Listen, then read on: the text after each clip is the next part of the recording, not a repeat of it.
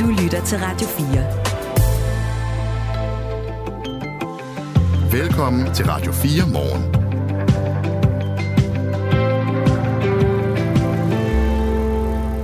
Godmorgen, Michael Robach. Godmorgen, Mette Vibe Utzon. Vi har et uh, tæt pakket program foran os de næste tre timer. Vi skal tale om, hvordan det ser ud i forhold til den aftale, som er indgået mellem Israel og Hamas om udveksling af fanger eller gisler øh, og indstilling også af kampene i, øh, i Gaza. Fordi i går sagde man, der var en øh, helt sikkert tidspunkt for det. Nu ser det lidt mere usikkert ud, hvad, hvornår det her kommer til at foregå.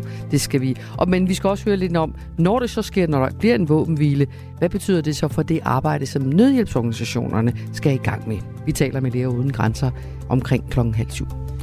I en stor varslet politiaktion, så blev alle hasboderne i Pusher Street på Christiania ryddet i går, og det er altså den første af en række midlertidige lukninger af den omdiskuterede gade, som politiet har varslet. Planen er, at Pusher Street skal lukkes helt permanent, men ifølge kriminolog Paul Kelberg, som øh, vi taler med om 5-7 minutter, så kommer den her midlertidige lukning ikke til at betyde det store, fordi hassalget bare vil rykke andre steder hen. Vi skal også se på, om det altid er ens egen skyld, hvis man vejer for meget, hvis man bliver forpustet og går op ad trapperne, er i dårlig form eller ikke kan passe sit tøj længere. En ny undersøgelse peger på, at en lang række danskere også mener, at det er samfundets struktur, øh, der har et, en del af ansvaret for, hvis at man er blevet overvægtig. Den her undersøgelse er lavet af blandt andet Diabetesforeningen, og ifølge deres administrerende direktør, så fortæller undersøgelsen, at politikerne også skal på banen, når det handler om folks øh, helbred og vægt, fordi strukturerne skal laves om, hvis danskernes sundhed skal forbedres. Hvad det så er for nogle strukturer, det skal vi høre om, øh, og det skal vi lidt efter halv syv. Happy Thanksgiving, Mette. Yes, Michael. det er Thanksgiving. Thank you very much. Vi taler lidt Denglish, hedder det ikke det? jo. det er nemlig uh, Thanksgiving, og det er i dag, og det er jo en kæmpe stor ting. I hvert fald i USA, og vi undersøger også her til morgen. Er det noget Danmark? Er det noget, nogen fejrer? Skal folk sidde med en stor, dejlig tør uh, kalkun i aften og fejre hinanden? Det prøver vi også at finde ud af.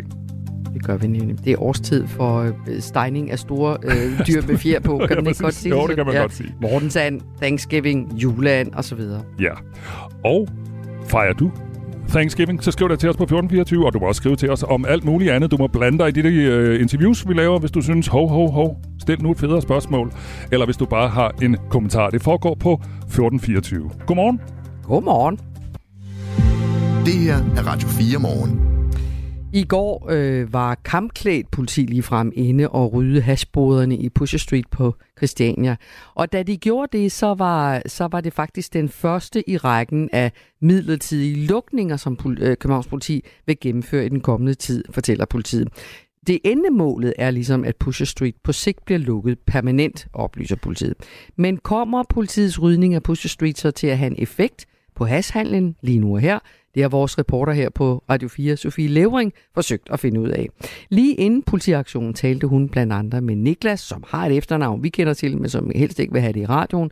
Han er en af dem, der har sin gang på Christiania. Jeg tror, det bliver lidt af et show. Jeg kan også se, at der er mange mennesker, der stemler sig sammen lige nu, som venter på, at det skal ske. Så ja, det bliver da spændt at se. Jeg er spændt på at se, hvad der skal, kommer til at ske nu. Hvad for en effekt tror du, det kommer til at have? Jeg tror ikke, det kommer til at have den sådan sønderlige effekt, fordi at, øh, vi ved jo allerede, at de kun er her i 9 timer den her gang, og så smutter de igen. Øh, og så tror jeg egentlig bare, at historien vil gentage sig med, at der, åbnes, øh, der åbnes igen sådan klokken 8-9 stykker igen øh, torsdag morgen, og så er alt bare som det plejer. Hvorfor tror du, at det ikke kommer til at have nogen effekt? Øh, altså, jeg tror ikke, det har nogen effekt, fordi vi har set så mange gange tidligere, at, at det holder ikke, og ja, altså, det giver jo heller ikke mening, at politiet skal bruge så mange ressourcer på at være her hele tiden.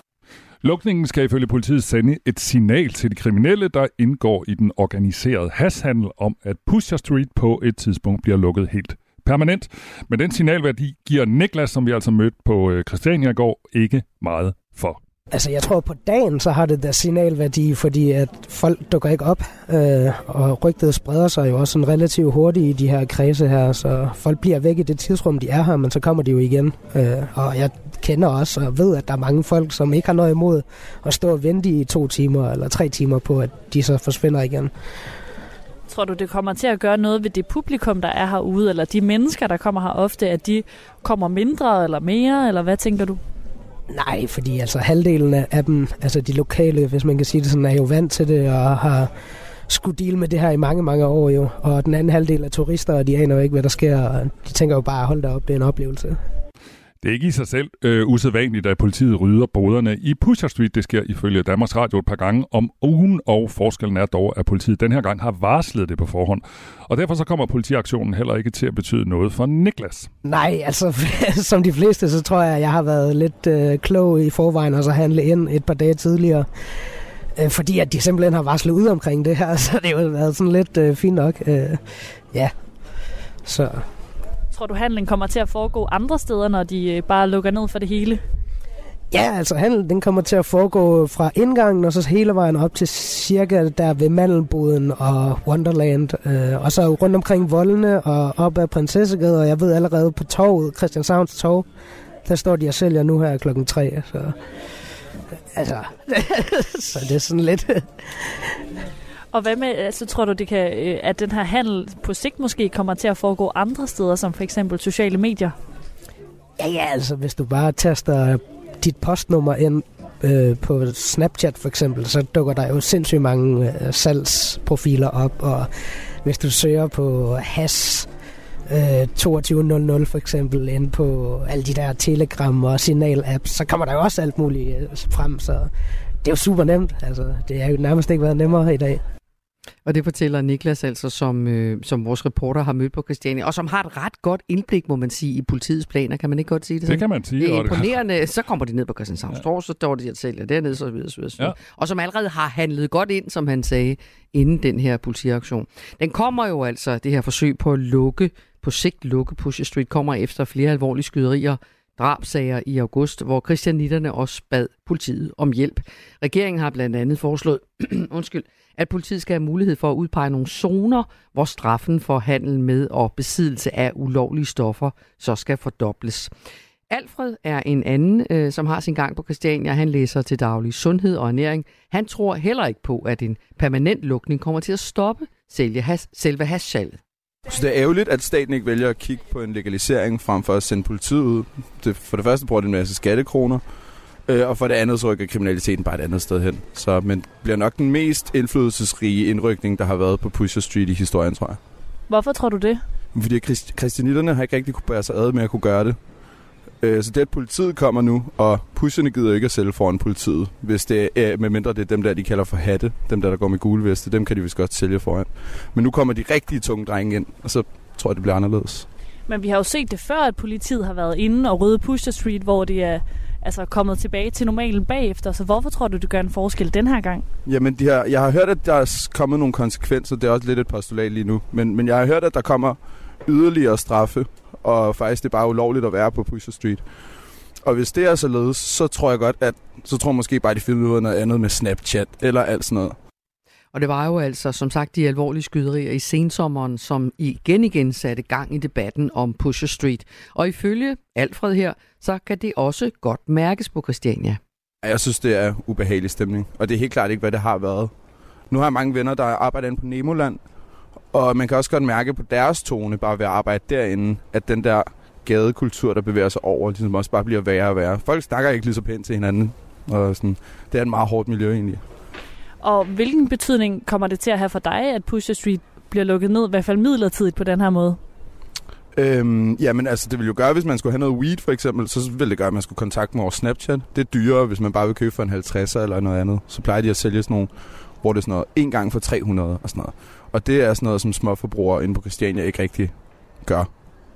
Øh, så det, det gør det bare ikke lige så nemt måske. Men de skal nok finde på noget, tror jeg. Ja, for hvor tænker du, at hashsalget så kommer til at foregå henne? Øhm, et fleksibelt hasmarked øh, med folk, der cykler, eller folk, der kommer gående, eller folk, der tager metro, folk, der kommer i biler, folk, der gemmer det et sted og siger, hvor det er gemt, eller... Altså, der, jeg tror, der er mange muligheder. Og Nemoland skal vi måske lige forklare for dem, der aldrig har været på fristaden Christiania. Det er jo et af Christianias spillesteder. Øh, og ja, det var vores øh, øh reporter, Radio 4's reporter Sofie Levering, som i går talte med et par af dem, som færdes på Christiania. Og jeg kan ikke lade være med at tænke på, Michael, at når folk får lov til ikke at fortælle, hvad de hedder til efternavn, så er de meget åbenmundet. Så vi fik jo et, faktisk ret godt indblik i, hvordan hele den her hashandel fungerer på Christiania, sådan som det er i dag. Det er rigtigt. Og øh, Københavns politi rydde altså midlertidigt de her hasboder i går eftermiddag. Så det gjorde de for at sende øh, det første signal om, at Pusher Street står over for øh, det, som politiet kalder en markant ændring. Siden skuddrabet i august på Christiania har politikere, politi og christianitter arbejdet for en ny helhedsplan øh, plan for området. Paul Kjellberg han er kriminolog og direktør i organisationen Comeback, der tager hånd om mennesker, der er på vej ind i eller har været en del af rocker- og bandemiljøet. Godmorgen. Godmorgen. Hvad tror du, øh, nu hørte vi lige to unge mænd, øh, som vores øh, kollega havde mødt ude på Christiania. Hvad, hvad, hvad tror du, den her midlertidige lukning af Pusher Street kommer til at betyde for hashandlen? jeg, deler, jeg deler mange af deres opfattelser. Der er ingen tvivl om, at, hvad hedder det, folk, der ryger has, stadigvæk vil købe has. Og hvad hedder det, og selvfølgelig vil det rykke andre steder hen. Det kan være online, og det kan være ind på lokalisationer tæt på Christiania, det kan være ind til byen, det kan være mange forskellige steder. Mm. Nu er klokken øh, 16 minutter over 6, og jeg er ikke sikker på, at pusherne er stå, øh, stået op endnu. Tror du, der bliver gang i øh, hashandlen på Christiania i dag? Ja, yeah, det tror jeg. Jeg tror, det er business as usual. Og hvad hedder det? Der går ikke lang tid fra, at tingene er blevet revet ned, før de bliver bygget op igen. Så det, øh, det er jo ikke første gang, at hvad hedder det, de pusher, der står på Christiania, har prøvet det. Nu de her to unge mænd, vi talte med på Christiania, altså Alfred og Niklas, øh, de sagde det samme, som du også lige sagde, øh, Paul Kjellberg, at det, nu, nu rykker handlen nok øh, over på øh, Snapchat for eksempel, eller andre sociale medier, altså over på nettet. Er det godt eller skidt? Altså man kan jo sige, at øh, det er rykket derover. Det er derover nu, og det er tilgængeligt for stort set rigtig mange mennesker. Hvis man gør en lille indsats, så er det ikke umuligt at finde så det er selvfølgelig ikke så rart, hvis man har unge mennesker i det her land, som øh, vi skal holde fra, og, og hvad hedder det, ryge for meget af det tobak. Men det skal også siges, at hvad hedder det, jeg tror også, at det rykker andre steder hen i byen. Altså, synligheden på Christiania, den, den, øh, den har man jo lyst til at lukke ned, og jeg tror, alle er bevidste om, at hvad hedder det, når man lukker det ned i et sted, så åbner det op et andet sted. Og det er online, men det er bestemt også fysisk, fordi folk, de, øh, det er ikke alle, der bruger de sociale medier til at, at få, få stillet sit behov. Mm. Vi har jo den her diskussion, øh, eller den har vi i hvert fald haft flere gange. Altså, hvis man lukker Pusher Street, så bliver det sådan spredt ud i hele byen. Ser du egentlig en fordel i, at det, at det er på Christiania? Så ved man ligesom, hvor det er hen i byen, og så er der ikke en masse mennesker på, i forskellige boligkvarterer, der bliver generet af det. Nej, men jeg synes måske, at øh, Christianitterne, de er bort deres nu, og hvad hedder det, øh, når folk de begynder at, at skyde hinanden øh, i Pussy Street, og stemningen er sådan, som den er som på, på nuværende tidspunkt, så har jeg da fuld forståelse for, at, øh, at folk ikke synes, det er rart, at, øh, at folk de står og sælger det tæt på, hvor man bor. Og så kan man jo sige, at øh, Christiane Christiania står over for en stor forvandling her det næste år, så jeg tror, at det er helt naturligt, at man ønsker at ændre udtrykket derude. Vi taler med Paul Kjellberg, som er øh, kriminolog og direktør i den organisation, der hedder Comeback, og vi taler om lukningen af Pusher Street. Altså en ting er jo det her hashandel, som vi øh, har jo talt rigtig meget om på, hvor, hvor kommer de hen, og nu er, tyder alt på, at øh, så spreder det sig både til andre steder i byen, og i, måske i højere grad til nettet. Men der er også den anden del i det, altså du arbejder jo med bandekriminelle, der er også den del i det, hvor man ligesom siger, at hvis vi kan lukke Christiania, så kan vi måske også tage luften ud af nogle, nogle af, af bandernes øh, økonomi. Er, er, er det rigtigt? Altså tænker du, at hvis man lukker øh, Pusher Street, så kommer det til at gå ondt på banderne? Jeg vil ønske, at øh, det, var, det var så nemt, hvad hedder det, men jeg tror, at øh, de folk, der, der er en del af det miljø her, de, hvad hedder det, finder andre veje til at tjene deres penge, og hvad hedder det, de finder andre veje at sælge hesten på. Så længe det er et forbrug, og så længe det er illegalt, jamen så bliver det selvfølgelig solgt has. Hvad hedder det, det kan godt være, at det en periode går lidt ned, men så finder de andre veje til at komme af med deres produkter. Det her øh, has salg eller skunk eller pot, øh, det er jo sådan forskellige varianter af det samme. Øh, øh, som du også siger, det, det er på nettet og sådan noget. Er det også banderne, der sælger det på nettet? det er i hvert fald ikke øh, Peter, der kører til, øh, til, hvad hedder det, til Hamburg og køber lidt ind, og så kører hjem, og så sælger det på nettet. Jeg tror, det er lige så organiseret, som det er det, der foregår på, øh, på gaden og åben salg. Men hvad hedder det? Og der er ingen tvivl om, at, at, at nettet er et nemmere sted at komme af med sine produkter. Men der er jo også telefoner, der, der du, du får det jo tilbudt alle steder. Mm. Det er ikke det er ikke svært, og selvfølgelig har den organiserede kriminalitet en stor andel i det. Hvad, hvad, hvad, hvad vil du, hvilke ord vil du så sætte på det, der foregår nu? Fordi hvis man så kan lukke Pusher Street, og det må vi jo sige, det er jo også efter kristianitternes ønske, at de gerne vil have en mere fredelig bydel. Så hvis man kunne lukke øh, Pusher Street, så kan man sige, så får de jo i hvert fald det ønske opfyldt. Men banderne, den kriminelle aktivitet, den, den vurderer du vil være lige stor, uanset hvor man kan købe øh, de her ting hen. Det er jeg ret overbevist om, ja. Men selvfølgelig vil det i en periode blive stresset og hvad hedder det, blive påvirket af, at man nu lukker en stor, stor salgskanal ned, som jeg forstår, og jeg er helt indforstået med, at det skal man selvfølgelig gøre, fordi kristnitterne, de har i den grad båret deres i, over lang tid. Og det er ligesom er stukket af, og stemningen er ubehagelig, og hvad hedder det, så jeg er helt indforstået med, at man bliver nødt til at gøre noget andet.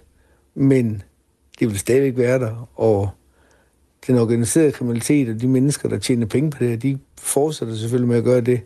Det bliver bare på den anden måde. Lad os lige slutte, øh, Paul, der hvor vi startede. Altså, tror du egentlig på, at Pusher Street sådan på lidt længere sigt bliver permanent lukket?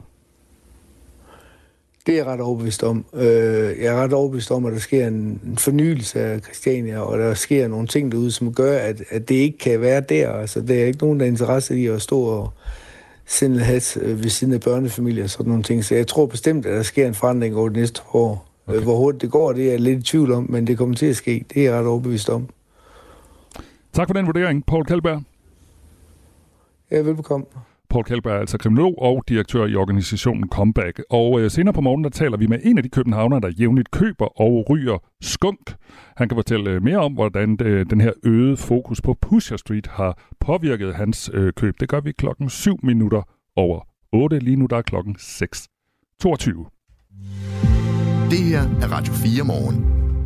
Og så skal vi til situationen i Gaza og Israel, hvor det lige nu endnu er uklart præcis, hvornår en midlertidig stillstand i kampene begynder. Håbet var eller er, at der om et par timer for første gang, siden krigen brød ud for næsten syv uger siden, kommer ro på øh, i de her kampe mellem Hamas øh, og Israel. Øh, men nu forlyder det så fra en anonym israelsk embedsmand, at der måske ikke bliver pause i kampene før fredag, skriver nyhedsbyrået AFP. Hverken palæstinensiske fanger eller gislerhold af Hamas vil blive frigivet før i morgen. Det siger Israels nationale sikkerhedsrådgiver i en udtalelse fra Israels premierministers kontor. Og det her er jo en del af aftalen mellem Israel og den militante Hamas-bevægelse om frigivelse af forløbig 50 gisler i Gaza og løsladelse af 150 palæstinensiske fanger i israelske fængsler. Forhandlinger om løsladelsen af vores fanger skrider frem og fortsætter hele tiden, lyder det i udtalelsen. Øh, starten af løsladelsen vil ske i henhold til den oprindelige aftale mellem parterne, og ikke før i morgen. Tidligere mente man jo altså, at det ville øh, betyde, at de første gisler ville blive frigivet af Hamas allerede i dag torsdag. Mi Terkelsen, godmorgen og velkommen. Godmorgen. Det her med fangerne, det er jo uklart, og det er sådan set også våbenhvilen, sådan som jeg kan læse de internationale nyhedsbureauer øh, her til morgen. Helt præcis, hvornår den træder i kraft. Vi ved jo i hvert fald, at den ikke er trådt i kraft endnu. Men når vi har inviteret dig med i programmet, så er det fordi, du er sygeplejerske, du er talsperson for Læger Uden Grænser, og du har selv været i Gaza udsendt for Læger Uden Grænser i 2019. Lad os håbe yes. på alles vegne, vil jeg sige. Det tror jeg godt, man kan sige, øh, uden at tage stilling til noget andet end, lad der nu for pokker blive ro på, lad nu øh, de her kamphandlinger øh, indstille. Øh, men, men, men hvis, når det sker forhåbentlig, kan vi sige, om måske et par timer, hvad er det så for et arbejde, der begynder for jer øh, lige præcis på det tidspunkt?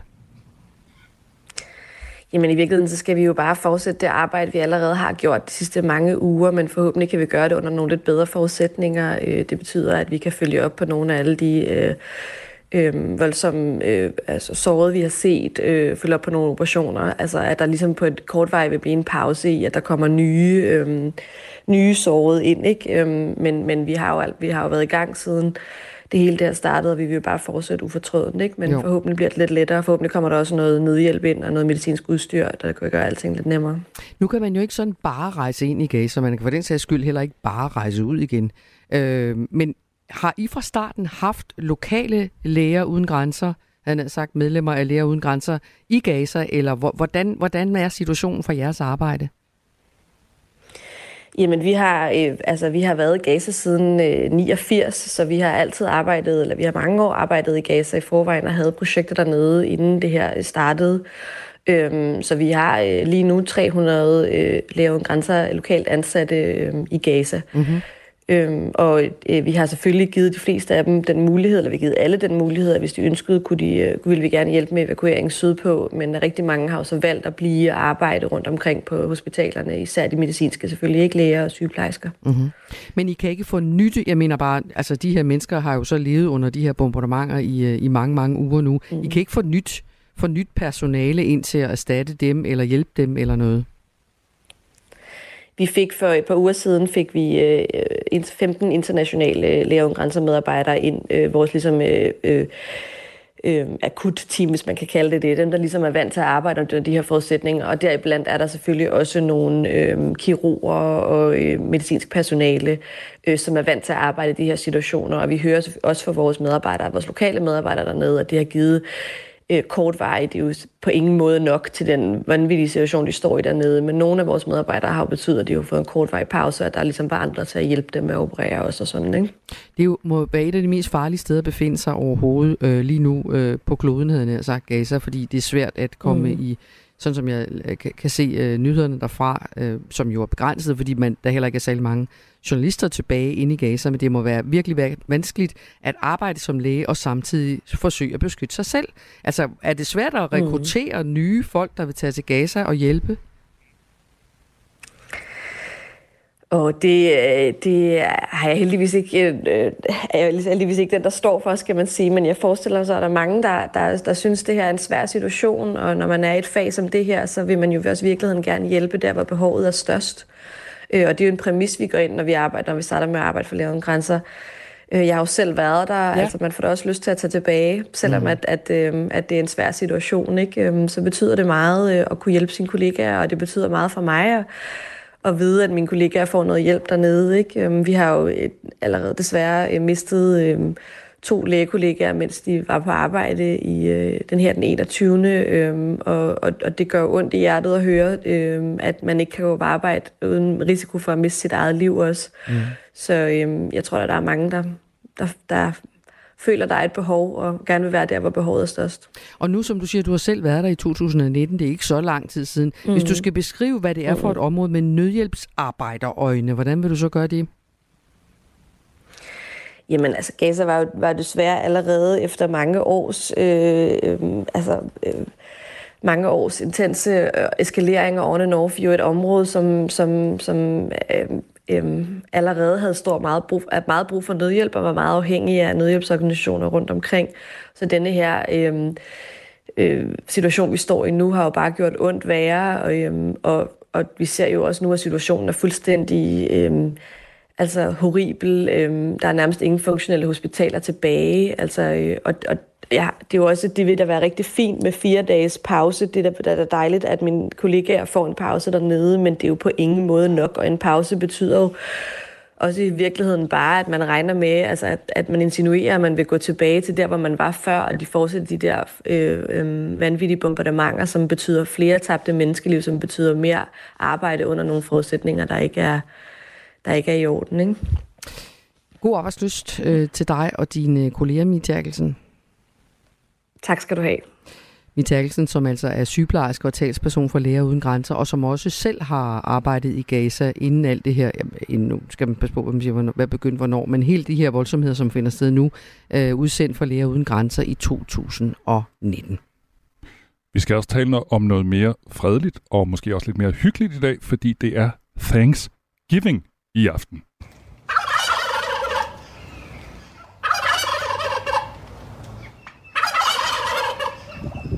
Det er en kalkun.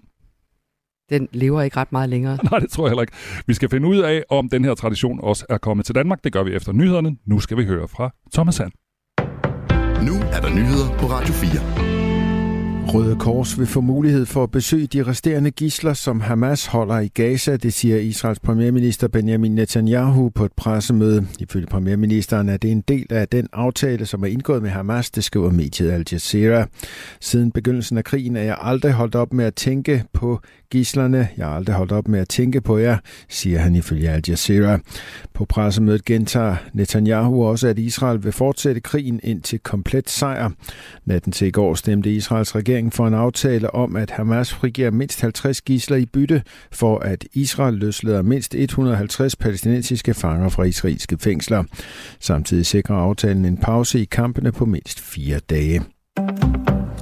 Belgiske myndigheder har anholdt yderligere tre personer, der mistænkes for at have forbindelse til et skyderi, der kostede to svenskere livet i den belgiske hovedstad Bruxelles i oktober. Det oplyser en talsperson til anklageren i sagen ifølge nyhedsbruget Reuters. Alle tre personer er mænd. De blev anholdt af politiet mandag under rensagninger af fem huse i Bruxelles-området, oplyser talspersonen uden at uddybe. Ifølge det belgiske public service medie VRT er to af de anholdte blevet anklaget for mor i relation til terrorisme. De er angiveligt også blevet anklaget for involvering i en terrorgruppes aktiviteter. Den sidste mand skulle være blevet anklaget for overtrædelse af våbenlovgivningen.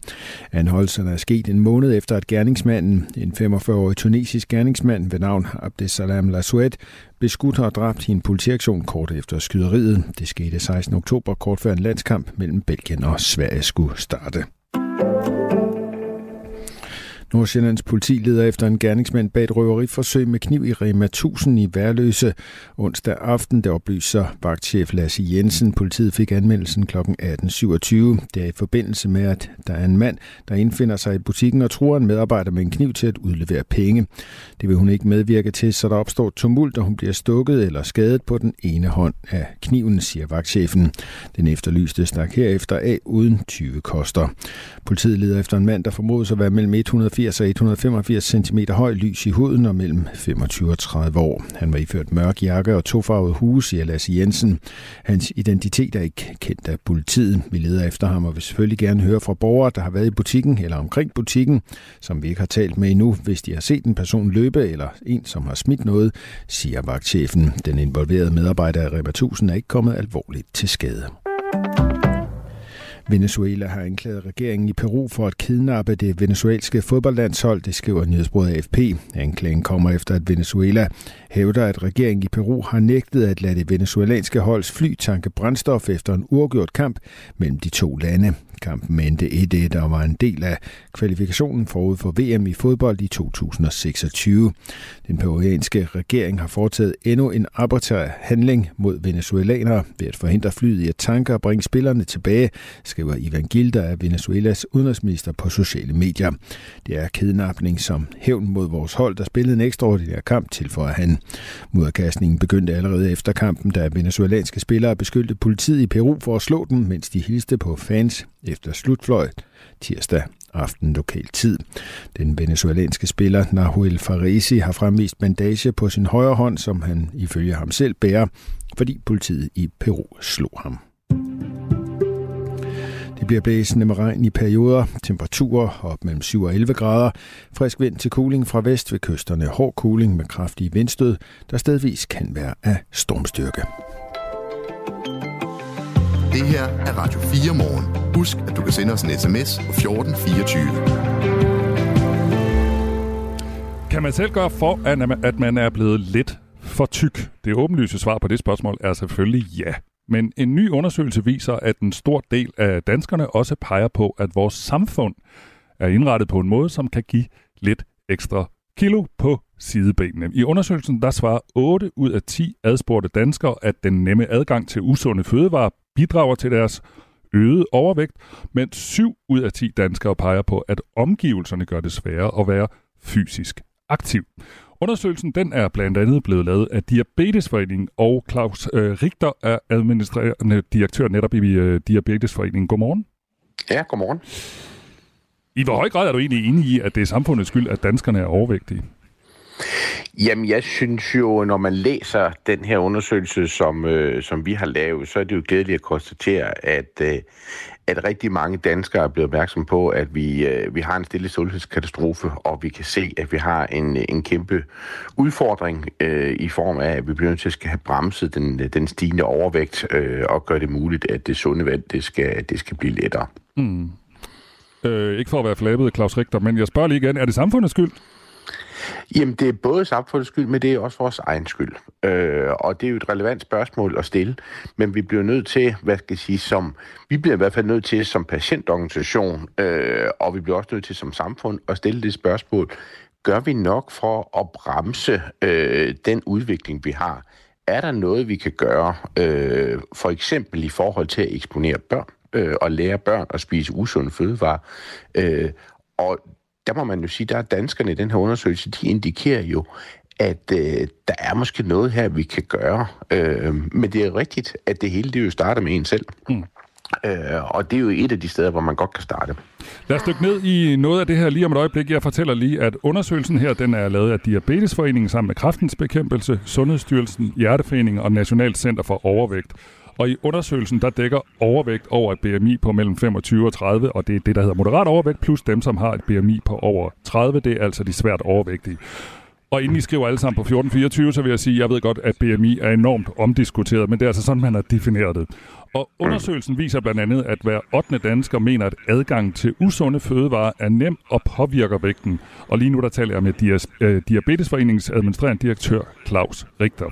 Hvad kan man bruge den her oplysning til, at mange synes, det er for nemt at købe usundt? Jamen, det man kan gøre øh, i forhold til det, det er jo, øh, der hvor vi jo i særlig grad øh, er opmærksom på det, det er jo i forhold til, i forhold til børn og unge. Øh, nu nævner du tallene for, hvad skal jeg sige, de nationale tal for, hvor mange der er overvægtige i Danmark. Der, hvor øh, der for alvor er en udfordring, det er jo i forhold til børn. Når børn starter i folkeskolen, så er de normalvægtige, men når de går ud af folkeskolen, så er en ud af fem øh, overvægtige. Og her har vi altså en problemstilling, fordi børn, de kan ikke selv øh, finde ud af at, at sondre mellem reklamer, og det er derfor, vi har allerede nu nogle, øh, nogle reklamer, øh, forbud og øh, reguleringer i forhold til børn på andre områder, men vi bliver også nødt til at være mere skarpe i forhold til, at børn ikke skal eksponeres over, over øh, usunde fødevarer. En ting er så reklamer, men er det også noget at gøre med, hvordan, øh, det har vi jo diskuteret i flere år, altså hvor står tingene på, på hylderne, og hvad er det egentlig, der står på hylderne? Er det også den slags, I synes øh, samfundet eller politikerne skal, skal blande sig i? Jamen, der er jo mange ting, man kan blande sig i, og en af de ting, man blandt andet kan kigge på, og det ved vi jo af nogle af de forsøg, der har været, det betyder lidt, om der står slik øh, lige i kasselinjen, når man står i kø, øh, som en lille familie med to små børn, der har været op siden klokken 6, og nu er klokken 5 om eftermiddagen, når man står i sin, øh, sin lokale købmand, og, øh, og der bliver man så eksponeret for, for usund fødevare i, i den der lange kø, inden man skal betale for sin, øh, sin aftensmad. Og det er jo noget, der frister svage sjæle, og, øh, og der ryger der tit lige øh, noget, øh, noget, hvad hedder det, noget usundt med i, øh, i kurven. Men der er jo også noget, som du sætter ind på, der er også noget, der påvirker vores egen adfærd. Mm. Altså, fordi der er jo sket et, et skift i samfundet fra, hvor man tidligere, øh, dengang vi to, vi var barn, du ved, der havde været det, der hed fredagsblik, øh, og man kunne få en sodavand, øh, hvad hedder det, lørdag aften til, til aftensmaden, til vi jo nu drikker, øh, jeg tror det er 83 liter sodavand om ugen, eller om året, øh, og det svarer jo til ja, i hvert fald halvanden liter sodavand i gennemsnit. Mm. Man drikker sodavand øh, flere gange i løbet af ugen. Det med at spise fredagslik, det er ikke bare blevet fredagslik, det er blevet lørdagslik og torsdagslik, og nogle gange også onsdagslik. Der er også sket et skred i vores egen adfærd på det her område, og det bliver vi også nødt til at gøre noget ved. Mm. Men hvad med det personlige valg? Altså man kan sige, når man er voksen, så kan man vel bare gå forbi hylderne. Altså livet er fuld af fristelser, og man kan også sige, nu, nu fokuserer du på, på børnene, Claus Richter. Men jeg ved godt, at så ligger ungen sig ned og skriger, og det er pinligt i hele supermarkedet. Men man kan jo godt sige til sine børn, der er ikke noget slik i dag, for det gør vi om fredagen. Altså, man har vel også selv et ansvar? Jamen, det har man da i den grad. Altså, øh, og... Øh, Øh, det, det er en super vigtig ting, som du er inde på. Man har selv som forældre, man har selv som barn et ansvar. Øh, så der er masser af ting, som man godt, øh, hvad hedder det, som vi godt selv kan gøre øh, i, øh, i forhold til det. Øh, men der er mange ting, det her det starter med. Altså, hvor gode er vi for eksempel til at lære vores børn om, hvad der er sunde og usunde fødevarer i folkeskolen. Lære børnene i folkeskolen i dag øh, og, øh, og købe og, og vide, hvad der er fødevarer, som har et højt saltindhold, højt sukkerindhold for eksempel, som er usund, eller gør de det ikke? Og der er det min påstand, at øh, der har vi noget at, at komme efter. Øh, der hvor vi jo på, hvad skal jeg sige, på reklamesiden øh, jo godt måske kunne kigge ind i noget.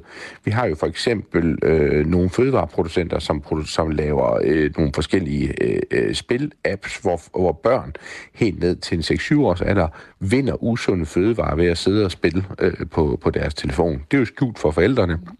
Og det er her, jeg synes, at vi for eksempel bør gå ind og se på at, at begrænse, øh, begrænse reklame af usund fødevare. Mm.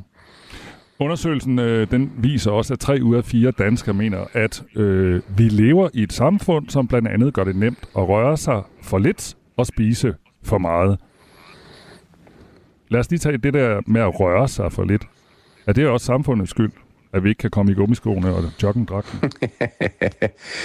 ja, altså, øh, det er jo i, i høj grad noget, vi også selv skal gøre noget ved. Altså, fordi øh, jeg tror, alle de kender det, øh, øh den adfærd, at man, øh, at man vælger for eksempel at køre sine børn til skole, fordi nu regner det en lille smule, eller det blæser, og dermed så undgår man den, øh, den hverdagsmotion, der ligger i at, at cykle til skolen.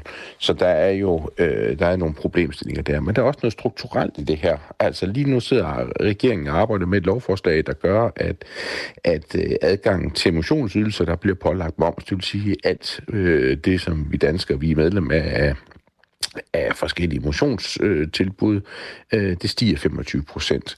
Øh, vil det betyde, at der er flere eller færre? Jamen, det vil det betyde, at der er færre, øh, som vil øh, købe motionsydelser. Så der er jo også noget, vi kan gøre på, på, øh, på de der strukturelle tiltag, hvor vi godt kan, kan gøre mere. Og nu har jeg været omkring det med børnene. Øh, vi har jo for eksempel sammen med øh, Danmarks Idrætsforbund øh, foreslået, at vi får flere øh, idrætstimer i folkeskolen, fordi det er jo et af de steder, hvor man jo med relativ lethed og uden at bruge rigtig mange penge, kunne sætte ind i forhold til at få børn til at få nogle sundere valg fra start af, og forstå, at man skal gå til øh, motion øh, flere gange om ugen. Vi taler med Claus Richter, der er administrerende direktør i Diabetesforeningen. Og øh, overfor mig, øh, Claus, der sidder med det Vibe Utzon, og hun har holdt øje med vores postkasse. Ja, fordi der er flere, der reagerer på det, du også siger, øh, Claus. Øh, der er en lytter, der skriver, det er Steve her. Om samfundet har et ansvar i overvægt? Klart ja. Livet bliver dyrere og dyrere med evigt nye afgifter og skat, som øh, sponsorerer politikernes frost. Det er så ikke så meget det, gør, men, men hans pointe er, at det billigste udvalg af mad er junk food, og nogen har sikkert ikke råd til andet, siger Steve blandt andet. Der er en anden, øh, David, som skriver, en del overvægt skyldes vel, at de er bedre til at ligge i sofaen end at dyrke motion. Hvorfor er det, at butikkerne skal have skylden? Nogle folk skulle bare have noget mere selvkontrol. Ha' en dejlig aktiv dag, skriver David. Så skriver Jesper her, sjovt, at man altid giver fødevarene skylden, men man taler næsten aldrig om mangel på motion, der kan brænde mange kalorier af. Og til sidst her Daniel skriver, jeg mener, samfundet har et ansvar. Butikkerne indretter efter at sælge det usunde frem for det sunde. Hvorfor er slik og chips og den slags placeret tæt på udgangen? Det er jo fordi folk står i kø der. Det var også det, du var inde på, Clark Reklamer er ofte lavet med det usunde valg. Usunde varer er oftest også billigere end sunde varer. Det er vel noget, politikerne godt kan ændre på det sidste her i hvert fald, ikke? Jo, der er nogle ting, man godt kan, kan kigge på. Øh, man kan for eksempel også kigge på, og det har man jo set i udlandet, med, hvor man faktisk også kan se en effekt af det, nemlig man har nedsat momsen på, på frugt og grønt. Øh, det kan man med lethed gøre, øh, og, øh, og det vil i hvert fald give nogle incitamenter til, at folk de vil, vil købe øh, nogle af de, øh, de lidt mere sunde, øh, sunde fødevarer. Men pointerne, og det er også det, folk de skriver ind om, det er, at det her omkring overvægt er en kompleks problemstilling. Fordi det er jo en blanding af det, som I også spørger ind til, nemlig det personlige valg og nogle strukturelle valg. Hvad kan man selv gøre? Hvad gør vi på fødevareområdet? Hvad gør vi på bevægelse og motion? Og der er, derfor siger der er jo ikke én ting, som kan løse den samfundsproblemstilling. Det er en kombination af mange forskellige ting, men vi bliver nødt til at have øget befolkningens bevidsthed, og det er også det, undersøgelsen viser, omkring, at vi selv har et ansvar for det her, men vi er også nødt til at få politikerne til at kigge på, er der nogle små ting, de kan gøre for at hjælpe den danske befolkning til at få et sundere liv. Jeg skal nemlig, som du også lige sagde, øh, Claus Richter, lige understrege, at i den her undersøgelse, så peger de fleste faktisk på, at når man først er overvægtig, så er det en selv, som har ansvaret for at blive normalvægtig igen. Men undersøgelsen spørger også øh, efter, hvem man, øh, som skal forebygge overvægt. Altså, når, man, når man spørger til det, så peger halvdelen af danskerne på Folketinget, og 59 procent på regionerne, og 53 procent på kommunerne. Og jeg har noteret her, mens vi har talt, øh, Claus Richter, du vil have noget med reklamer, du vil have bedre opløsning i skolerne, butikkerne skal måske øh, indrettes anderledes. Er der andet, du vil have med til politikerne? Jamen, der er mange ting, jeg gerne vil have med til politikerne. Øh, jeg tror også, jeg fik dem, jeg gerne vil have mere bevægelse i folkeskolen. Ja. En anden ting, man også kunne gøre i forhold til folkeskolen, det er jo, og det har vi jo foreslået sammen med, med Børns Vilkår og Kost- og Næringsforbundet, det er, at vi øh, får indfor, indført nogle muligheder for at øh, få madordninger i, øh, i folkeskolen. Mm. Øh, det har vi set i Sverige, det har vi også set i andre lande have enormt stor effekt på, øh, på børnenes, øh, børnenes trivsel, på deres overvægt, øh, men også på deres læring. Så det, der er masser af positive øh, gevinster i det. Og det kunne man fra Folketingets side jo øh, godt, øh, godt gøre noget ved, øh, den del af det også. Tak fordi du var med i Radio 4 morgen. Velkommen. Og det var altså Claus Richter, som er administrerende direktør i Diabetesforeningen. Klokken den er 6.46. Lytter til Radio 4 morgen. Dyrenes Beskyttelse har politianmeldt direktøren i Helstrand Dressage, Andreas Helstrand, og en række ryttere for mishandling af heste. Og det sker jo på baggrund af et meget omdiskuteret program, Operation X, Hestemilliardærens Hemmeligheder, som blev sendt i går aftes på TV2. I det her program, der har en journalist filmet forholdene øh, på den her, øh, på, i den her virksomhed med skjult kamera under dække af at være ansat som hestepasser. Og det er de skjulte optagelser, som nu har fået dyrenes beskyttelse til at anmelde selskabet og nogle af folkene bag. Det fortæller Yvonne Johansen, som er dyrevandschef i dyrenes beskyttelse og dyrlæge med speciale i netop heste. Da jeg sad og så programmet, så var jeg dybt rystet over øh, det, jeg så. Altså, det var en, øh, en systematisk gentagende voldsom brug af heste på et øh, anerkendt træningssted. Og det var øh, af en karakter, som virkelig øh, var voldsom, og det var... Øh, Jamen, jeg vil nærmest sige, det var, øh, det var fuldstændig grusomt at sidde og se på, hvad, hvad de udsatte de her heste for. Og den journalist, der har filmet optagelserne, har været altså ansat som hestepasser hos Helstrand Dressage i Nordjylland i en måned på stedet, der træner og sælger de, ifølge firmaet selv, nogle af de bedste og fineste dressurheste til sport i hele verden. Men træningsmetoderne, brugen af pisk og spore, altså dem, der sidder, det her øh, metalspor, der sidder på, på ridestøvlerne, det er det, der har fået dyrenes beskyttelse til at politianmelde.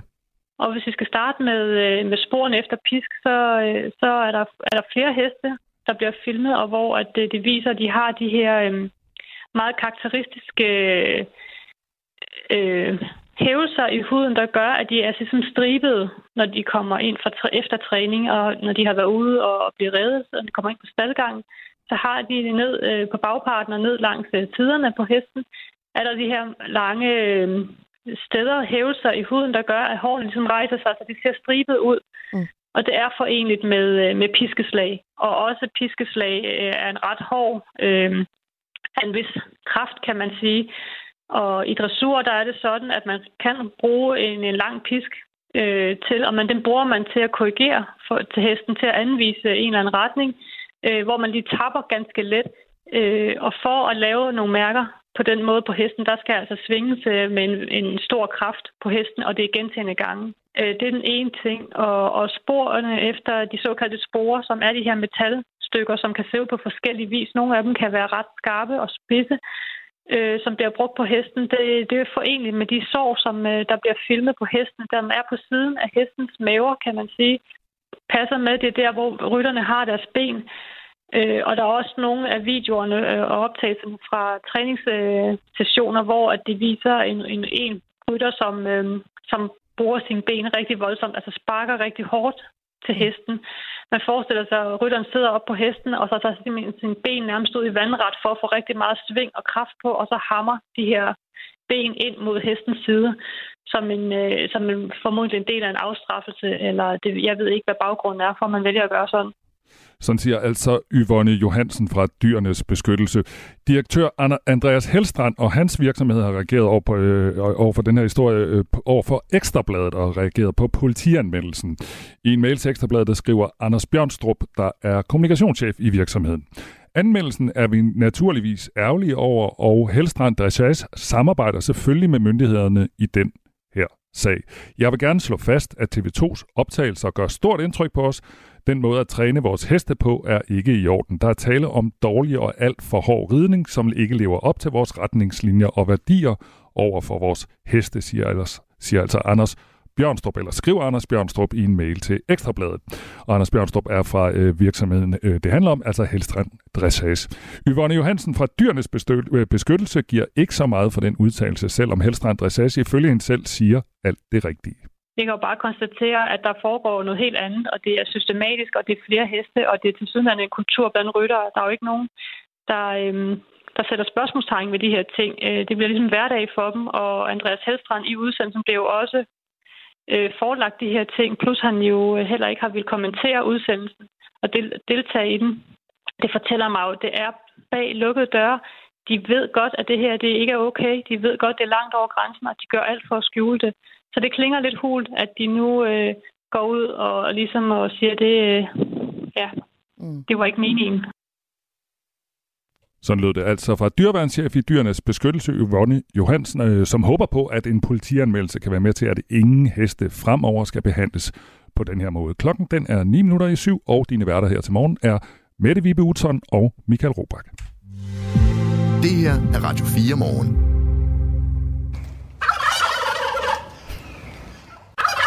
Gæt et dyr, Michael Robach. ja. Nå, det er en kalkun.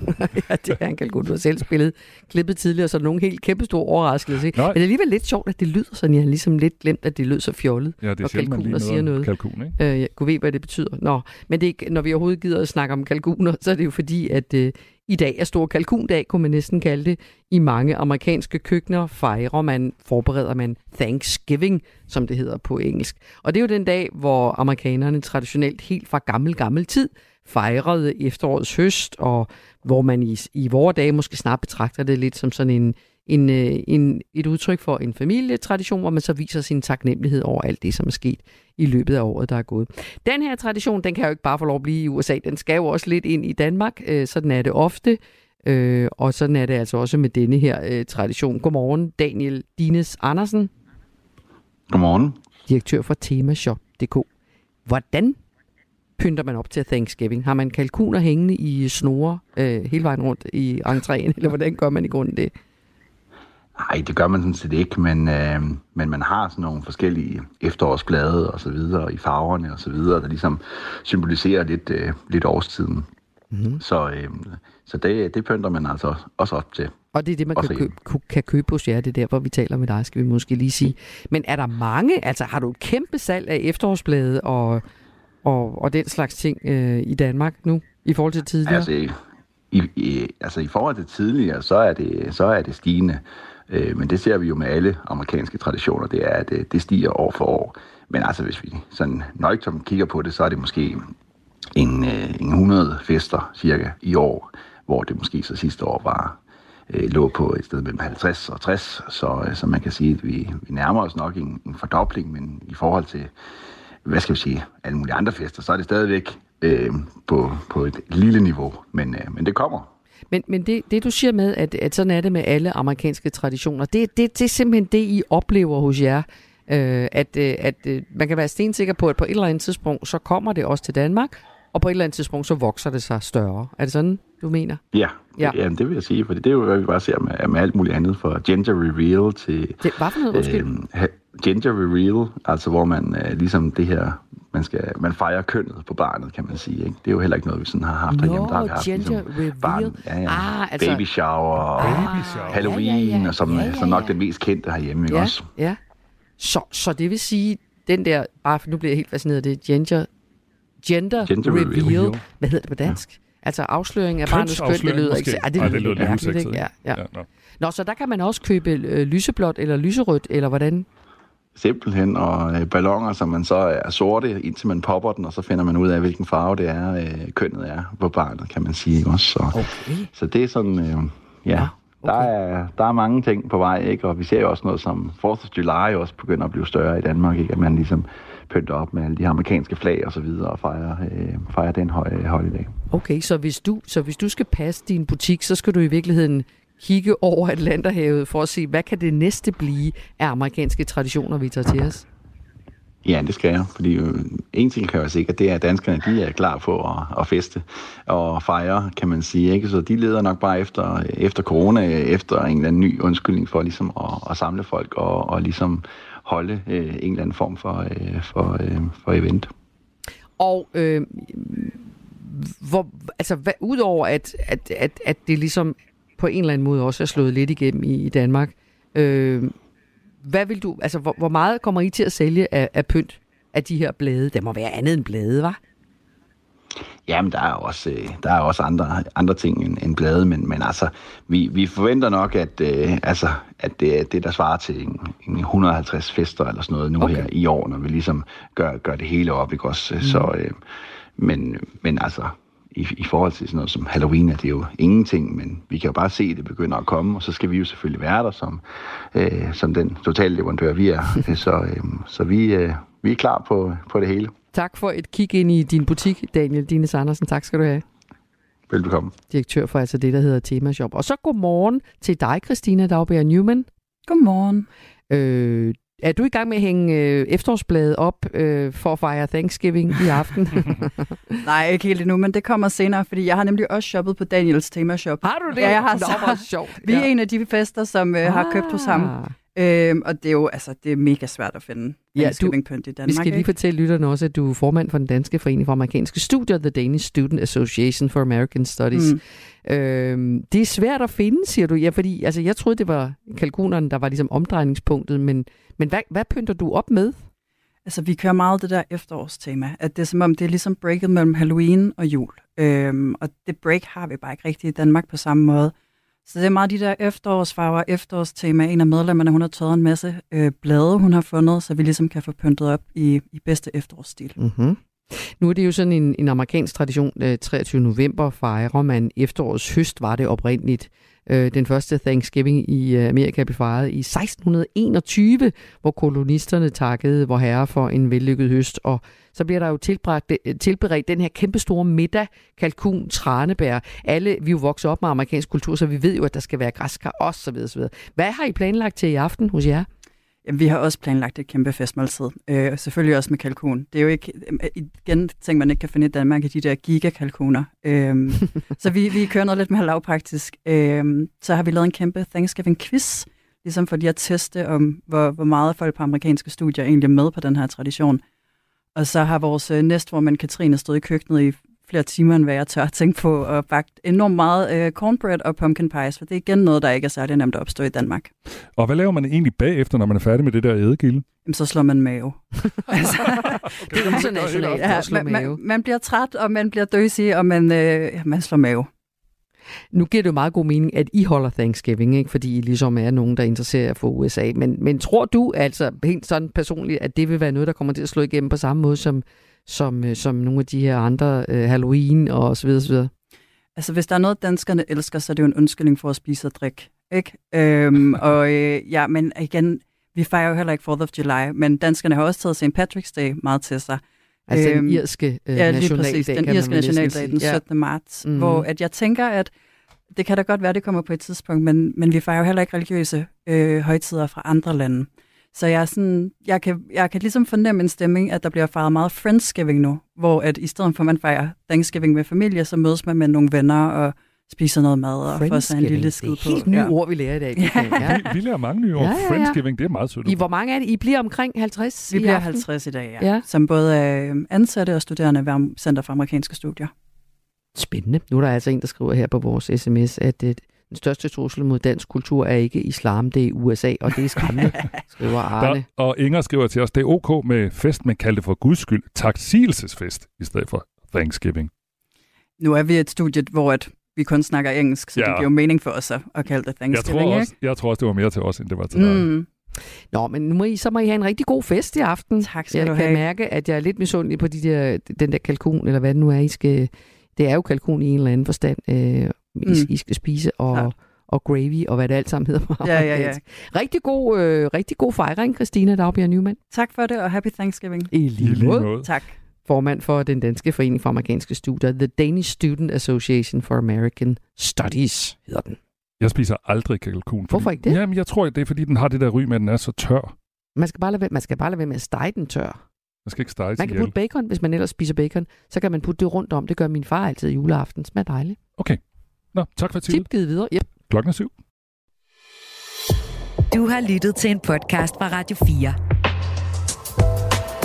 Find flere episoder i vores app, eller der, hvor du lytter til podcast. Radio 4. Ikke så forudsigeligt.